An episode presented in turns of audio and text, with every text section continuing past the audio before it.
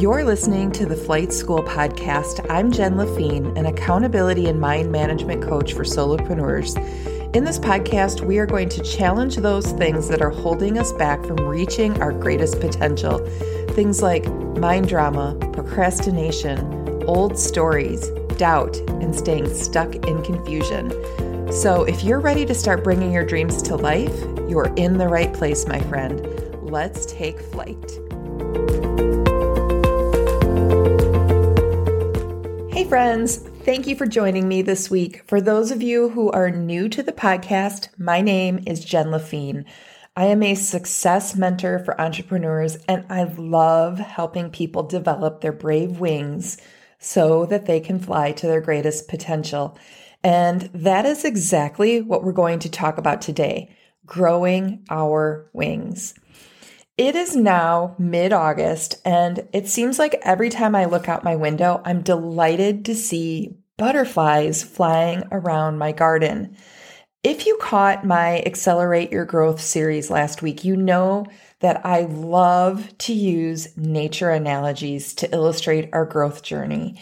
And I think the butterfly is another excellent example that can teach us a lot.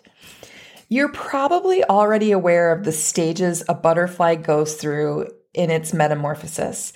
It goes from a caterpillar to a chrysalis to a butterfly, and this can also serve as a powerful symbol for the changes that we go through as we grow. But there are two things about a caterpillar's metamorphosis that a lot of people don't know that are especially significant to the changes that we also go through. The first is what happens when the butterfly is in its cocoon. Did you know that in the cocoon, the caterpillar literally melts down into a soupy, messy goo?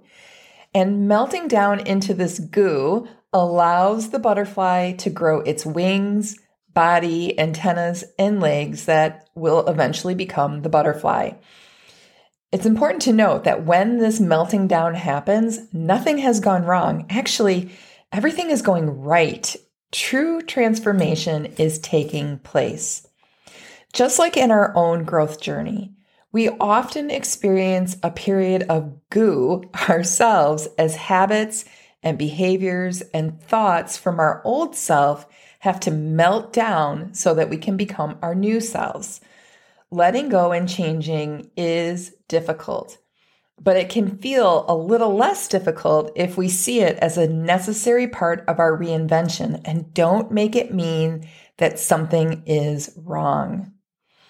The other part of a caterpillar's metamorphosis that I want to draw your attention to today is what happens when the newly formed butterfly has to break out of its cocoon. It's not like just one day it decides it's going to be free and the cocoon magically disappears. To escape the cocoon, the butterfly has to literally push its way out through a lot of hard work. It is through this struggle that its legs and body and wings get strong enough to support its life as a butterfly. As a matter of fact, if you were to be out walking one day and came across a butterfly trying to free itself from its cocoon and decided to try to help it, the butterfly would die. It's through this struggle that it gains its strength. Without it, it wouldn't be strong enough to survive. A similar thing happens in our own growth journey. We have to do the work. No one else can do it for us.